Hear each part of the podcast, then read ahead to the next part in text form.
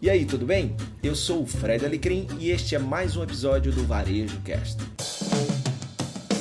Salve, salve no ar! Mais uma edição do 30 na Quinta, este programa de apenas 30 minutinhos, toda semana, aqui no nosso canal no YouTube, comentando as notícias mais quentes do mundo dos negócios, em especial o varejo.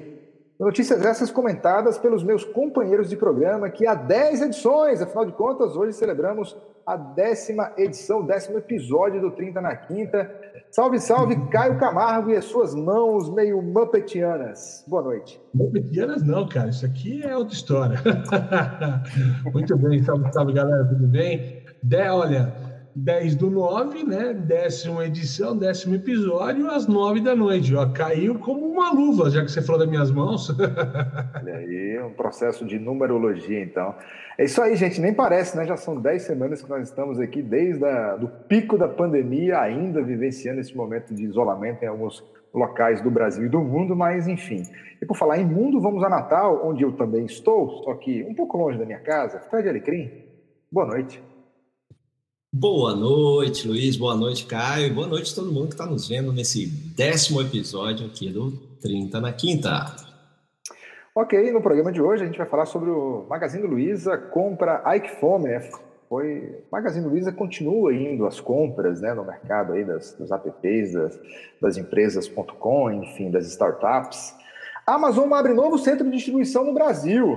Mais uma etapa importante da conquista do mercado brasileiro para esta gigante do comércio, né? Apple vai provocar mudanças no marketing digital, você vai ficar sabendo daqui a pouquinho na notícia comentada, tem um detalhe aí no, na atualização do iOS, você vai ficar sabendo daqui a pouquinho. E um texto dos brasileiros já faz compras via WhatsApp.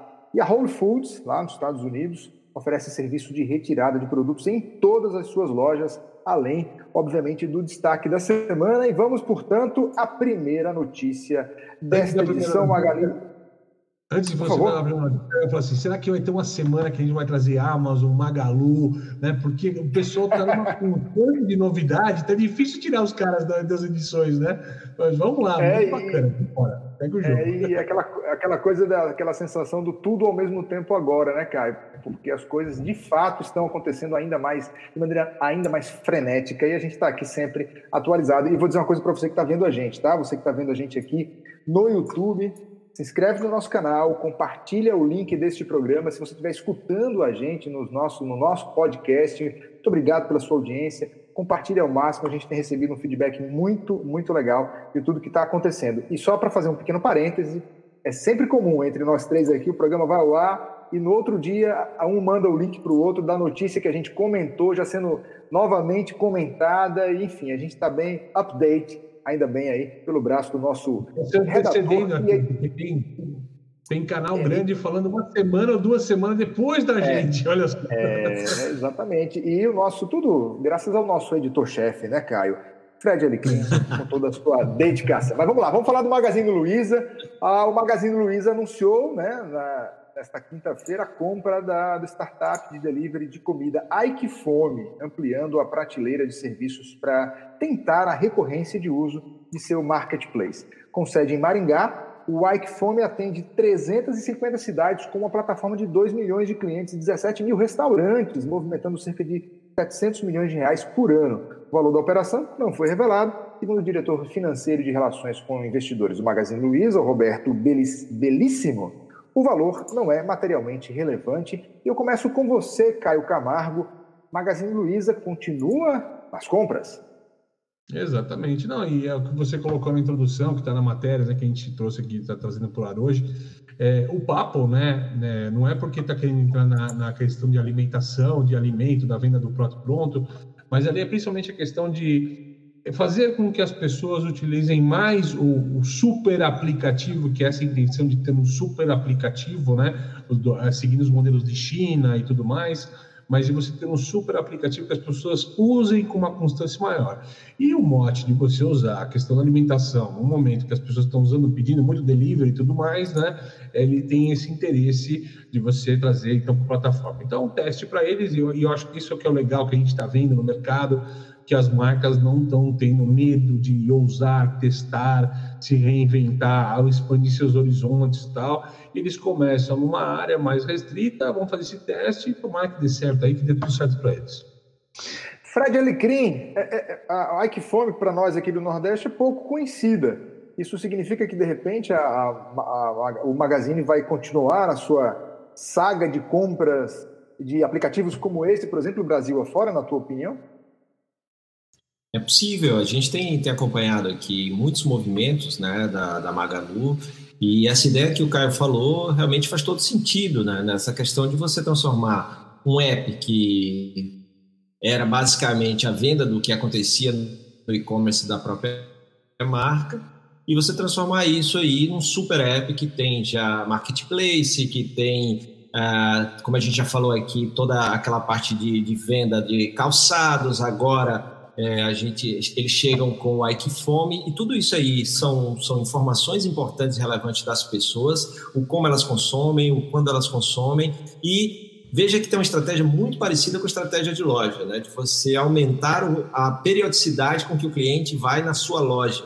Né? Então, isso aumenta a chance de vender mais. Então, se eu tenho um aplicativo, mas ele só vai para comprar algo, tipo um eletrônico, de quanto quanto tempo ele voltaria para comprar um eletrônico. Então, na hora que eu tenho mais serviço, mais oferta de produtos e serviços, eu tenho gente frequentando mais aquele ambiente e, claro, isso é mais venda, mais informação e que pode gerar mais venda. Então, sim, acredito que eles devem continuar aí nessa é, nessa geração aí do que a gente fala de, de, quick wins, né? De são essas vitórias rápidas, você acelerar o processo é, de ou aumentar o espaço, participação em determinado mercado, ou ampliar sua participação, não desenvolvendo do zero, mas já comprando quem já tem ali uma certa participação e um know-how em como fazer aquilo.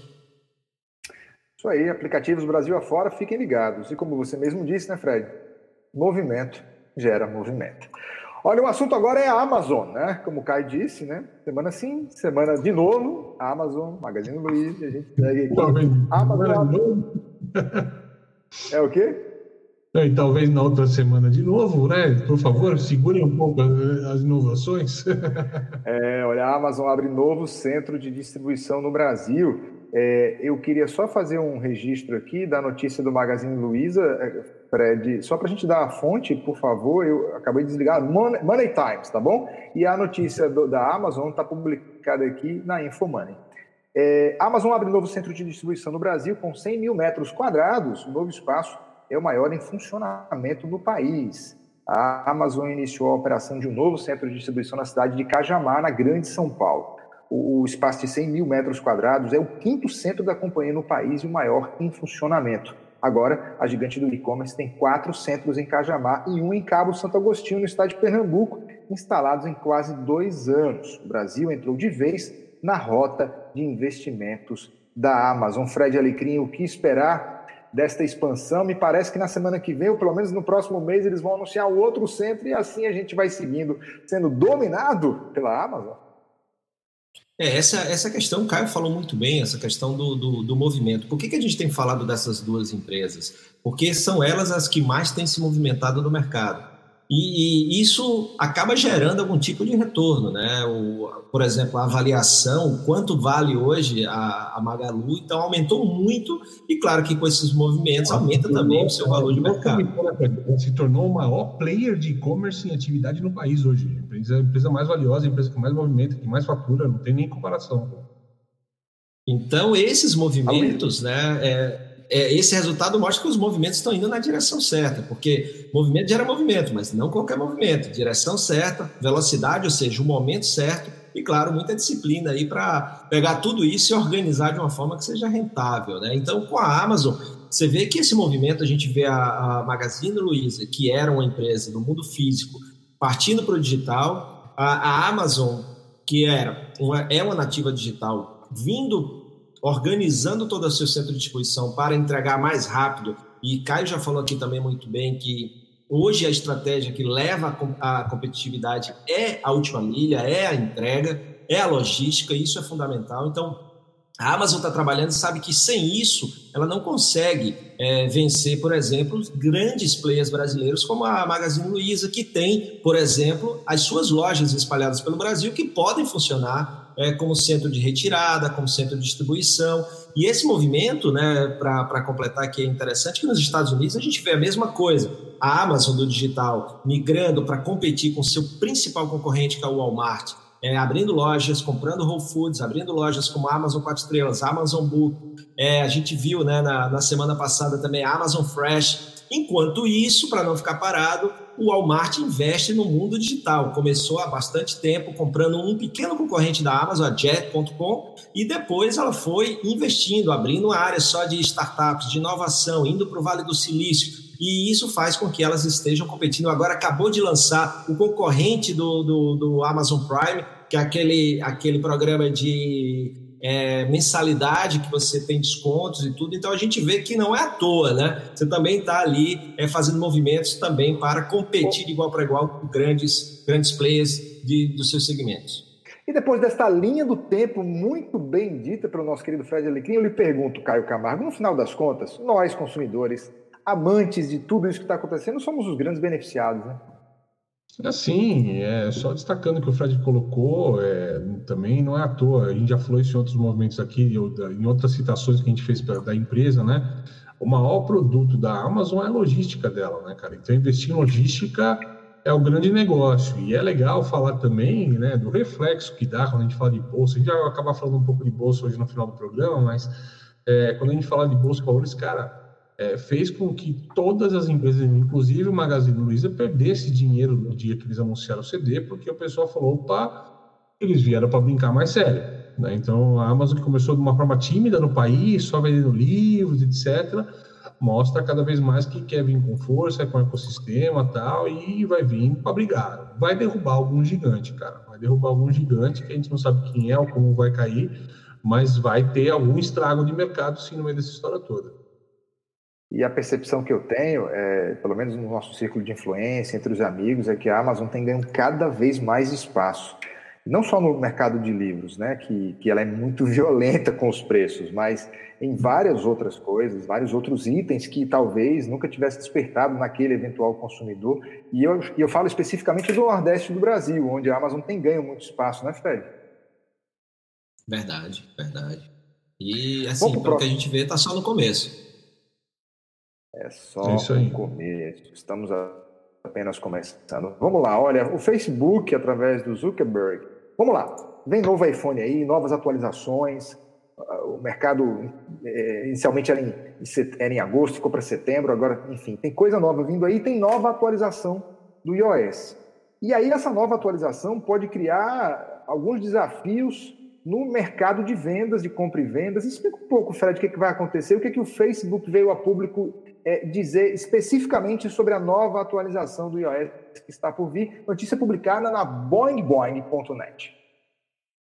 Bom, essa é, é, é uma parece uma pequena mudança, mas pode realmente ser muito grande. A gente tem discutido muito, né, a questão de LGPD e tal mas é, o, o, que vai mudar aqui é que vai ter um pouquinho mais de controle por parte do cliente, né, das pessoas. Então, eles vão poder escolher se eles querem ou não ser rastreados por aqueles aplicativos que eles estão utilizando. Onde é que isso pode impactar? Pode impactar, por exemplo, no remarketing. Né? Na hora que eu estou utilizando, então aquele aplicativo sabe que eu estou utilizando ou buscando aquilo, e aí começa, por exemplo, a mandar informações sobre aquilo que eu estava pesquisando ou onde eu estava navegando. Então, isso daí, segundo o Facebook, vai haver uma, uma perda né, desse tipo de, de promoção, desse tipo de anúncio, desse tipo de visualização. Mas é claro que os caras acabam descobrindo outras formas de compensar é, e de investir mais é, para compensar essa possível perda. Caio Camargo, suas considerações sobre essa notícia. Ah, lembrando que o Facebook tem que gritar quando fala de remarketing e tudo mais, porque é o principal negócio deles hoje é venda de canal, venda de mídia, e essa venda que faz o tracking, né? O remarketing, como a gente está falando, só para ilustrar remarketing, é quando você acaba é, vendo um banner ou clicando no banner de um produto e aquilo em outra rede social ou em outro tipo de site, você acaba recebendo anúncios sobre aquilo, né? Então, esse é o tal do remarketing, que é isso que pode ser travado. Isso vai mudar a maneira de como as empresas têm que se comunicar. Pode ter coisa ruim no meio dessa história que as empresas têm que se reinventar na comunicação e pode ter coisa boa porque a gente fica menos, assim, um pouco mais protegido e um pouco menos, né, vulnerável a esse tracking, que às vezes nem é tanto desejável quanto parece nessa história toda, né? O Zuckerberg declarou 50% de possível redução, é, mas lembremos, a gente está falando exclusivamente para aqueles que têm, é, utilizam sistema operacional iOS, né? Então, especificamente, tem, obviamente, um outro grupo de pessoas. Lá nos Estados Unidos é 50%. Né? Por isso que o impacto lá nos Estados Unidos seria 50%. História. 50%, é, exatamente. Bom, o assunto agora foi publicado no Mercado de Consumo, pesquisa, um terço, um terço dos brasileiros já faz compras via WhatsApp. Consumidores começaram a comprar produtos pelo WhatsApp durante a pandemia da Covid-19, de acordo com o um novo estudo da, gente, Dunban, Dunhamby, é isso aí, deve ser essa a pronúncia, que ouviu mais... The Hubbing, The Hubbing, que ouviu mais de... The Hubbing. The Humbing, ok, thanks a lot, man. Que ouviu mais de 1.100 brasileiros, o percentual de usuários que realizaram transações pelo aplicativo cresceu para 31%. E aí abre aspas aqui para o head lá da, da, da empresa, que é que, que ele diz é uma saída cada vez mais utilizada pelo pequeno comércio e pelas lojas de shopping que têm vendedores fotografando ou filmando os, os produtos, comentou o Flávio Villani, o uso do WhatsApp serviu principalmente para compra de itens frescos, como carnes, 18% de aumento, e frutas, legumes e verduras, com 23%. Depois do levantamento mostram que os brasileiros mudaram seu comportamento de compra na quarentena. Um exemplo disso é a redução do consumo de guloseimas, 16%, e de refrigerantes. Olha que interessante. Caio Camargo, na sua opinião, é uma tendência que deve seguir? Bom, depende, né? Essa questão do WhatsApp, ele foi a salvaguarda e a boia de segurança para a maioria das empresas nessa história como um canal principal de comunicação entre a marca e o consumidor, né? Embora eu acho que às vezes o telefone, às vezes ele acaba sendo mais interessante nessa história, um pouco mais caloroso para a venda do que a própria questão, o WhatsApp acabou sendo uma ferramenta utilizada desde a conversa direta entre os clientes tal, até mesmo o envio do tabloide, o envio da, das questões tal. E entra um pouco na linha do que a gente tem falado também em outros episódios do tal do live commerce, né, cara? De você mandar o vídeo, mandar foto para o cliente, tentar incentivar ele de alguma forma, mas ele vira um canal muito interessante de atendimento de qualquer forma nessa história, né? É, vale lembrar que ainda não tem um meio direto, embora a compra pelo WhatsApp ainda é uma compra que não é 100% pelo WhatsApp. Né? Eu te mando um boleto e você paga pelo Internet Bank, é, ou você faz um depósito e me manda um, um PDF e tal, mas ou te manda um link lá dos adquirentes e você faz a compra através desse link, mas não é uma compra feita direta pelo aplicativo, né? E aquele lance que a gente já falou lá para trás, do WhatsApp ser né, como meio de pagamento e tal, está sendo retomado, parece que está sendo né, revalidado e parece que a gente vai ter liberação disso em pouco tempo. Né? Então está sendo discutido isso tal, mas parece que vai voltar esse tema e aí sim vai ser legal, porque talvez dentro da mesma plataforma que você tem esse anúncio, essa mídia, essa comunicação, você também consegue vincular talvez o meio de pagamento ou a compra, como a gente já veio falando aqui também, o Facebook fazendo assim, o Instagram fazendo assim, e aí você começa a criar uma experiência, uma jornada mais completa, né? Mas eu acho que mesmo que a gente fale de final de pandemia, com vacina, com tudo, com todo mundo seguro para sair de casa e comprar à vontade por ali, pelo mundo, nós vamos ter esse canal do WhatsApp cada vez mais forte. Se não for o WhatsApp, vai ser um canal de um Telegram da vida, um Instagram da vida, mas esses canais digitais de compra, esse jeito de ativar o consumidor, eu acho que isso a gente não perde mais não no pós-pandemia. Ô Fred, o, o Caio falou uma coisa aqui que não está na pauta, mas eu vou acabar te perguntando aqui. Eu, eu gosto muito mais do Telegram, tá? Mas me parece que não pegou ainda no Brasil, não, né? O WhatsApp segue sendo o grande líder. Né?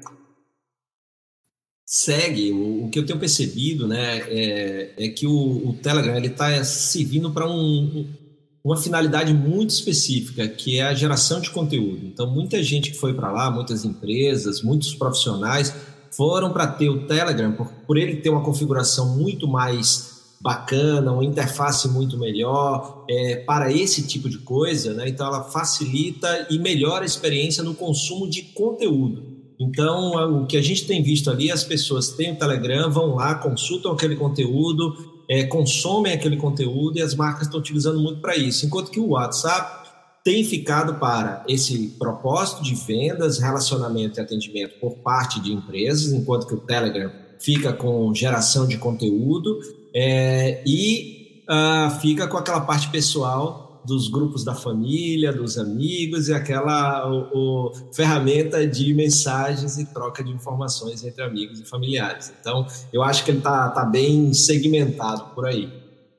É, só para uma pergunta Vou colocar uma colocação rápida que diga-se em passagem, né? O Telegram está assumindo um posto que era do Twitter, cara, no começo, né? Muita gente que você consultava, ah, você usa o Twitter? Para falar, ah, eu gosto do Twitter para checar as notícias do dia, né? Como o Twitter está extremamente politizado, e acho que só tem duas coisas que tem função no Twitter aqui no Brasil, né? Lá fora tem uma outra pegada mas aqui ficou uma questão ou de política ou de humor e parou nessa linha. Não tem quase mais nada que não seja isso no Twitter, né, cara? Pelo menos é difícil sair dessa, desses dois círculos né, no Twitter, é, o Telegram tem se mostrado uma questão mais opcional, até pelo tal do tracking que a gente está falando tal, é, eu consigo escolher que tipo de conteúdo eu queria, posso consumir, e aí eu posso ver, eu recebo, por exemplo, os principais jornais, os principais sites de pesquisa tal, eu tenho recebido muito conteúdo deles via Telegram, então isso é muito bacana, pra, do jeito que eu quero, consumir informação hoje. Então, para quem está querendo consumir informação, de fato, o Telegram está mil vezes melhor do que o WhatsApp ou até a mesma questão. A única questão é que o WhatsApp ele está disponível hoje sendo utilizado por 99% dos aparelhos no Brasil e o Telegram está chegando a 35%, ou seja, não é um terço desse negócio, um pouquinho mais de um terço desse negócio todo aí. É, e só para você que está nos vendo agora, que talvez não utilize o Telegram, ou que enfim é, é de fato um aplicativo de, de mensagens mas há uma grande vantagem em relação ao WhatsApp. Quando você entra num canal específico, toda aquela mídia publicada anteriormente, ela está lá e ela é um depositário e ela ocupa muito menos espaço na memória do teu celular do que o WhatsApp. Então, acaba tendo ainda essa vantagem que é de fato uma biblioteca que você pode ter ali, mesmo que você entre hoje para um canal que foi criado há um ano, há dois anos, não importa. Vamos para a próxima notícia, então, que foi publicada na Retail Dive. E o comentário que eu peço logo é de Fred Alecrim, que é o nosso especialista em Whole Foods. Gente, eu gosto muito da Whole Foods, eu fico tão lamentando que não tem aqui no Brasil, gente. Mas vamos lá, os caras agora estão querendo colocar o serviço... O cara que tem uma galera fazendo um trabalho bem diferente, bem diferente no Brasil e está chegando perto deles, hein? Vamos lá. É. Quem que é que está fazendo? Vai. Aproveita logo aí a. Eu vou ficar puxando. Eu tenho um problema, eu tenho muito amigo supermercadista, cara. Se eu falar o nome de um ou de dois, vai vir uns 20 brigar comigo depois, que eu não lembrei deles, cara. cara e, fora, e até fora do eixo Rio São Paulo, tá, cara? Tem bastante cara no ah, Nordeste, bacana, bastante gente no Sul fazendo um trabalho bacana. Assim, é, não, não é uma questão só de eixo Rio São Paulo tal. Tem bastante gente fazendo um trabalho bem legal, bem construtivo aí de ambientes, de produtos. É, de, de, alguma forma, de alguma forma, a Whole Foods ela inspira a muitos o mundo afora, né? Mas especificamente aqui na notícia, eu quero o um comentário começando com você, Fred. Eles estão expandindo o, o pick-up service, aquela retirada, para todas as suas lojas americanas, é isso? Exatamente. E assim, é, semana passada a gente falou de uma marca que, inclusive, né, na matéria estava comparando um pouquinho com, com essa pegada do Whole Foods. É, e a gente tem, eu concordo com o Caio, principalmente é, tá operações regionais. Está falando da notícia isso, do Marché, exatamente. Isso, isso. E a gente tem é, algumas redes regionais que realmente se aproximam né, nessa, nessa pegada, mas eu também sou fã é, lá no, no, nos Estados Unidos, né, Luiz, tem, tem o Whole Foods, que tem uma, uma, pegada muito interessante. Eu gosto muito do Trader Joe's, que tem quase 90% de todo o seu mix é de, de marcas próprias, né, que é uma outra, um outro tipo de, de operação, para um outro tipo de público. É, tem o Publix, que parece mais esse, esse supermercado tradicional, que é mais da região sul dos Estados Unidos e que faz um sucesso muito grande por lá também. Então tem, tem uma turma muito boa, realmente lá eles estão bem, bem munidos e a gente aqui também. Tá? Então, em relação a isso, a, a estratégia, mais uma vez, do, do, Whole Foods, que lembrando quem está nos vendo aí, é, pertence à Amazon. Então, tem, tem uma coisa muito interessante. Em fevereiro eu estava em Orlando e eu visitei um Whole Foods de lá e conversando com o gerente, a gente fez uma visita técnica e para saber do impacto depois que, né, que eles fizeram a fusão de operação, como é que estava naquela loja. Então, eles disseram que a, a operação continua né, sobre a, a, o DNA Whole Foods, mas uma coisa que melhorou e muito foi o fluxo de pessoas.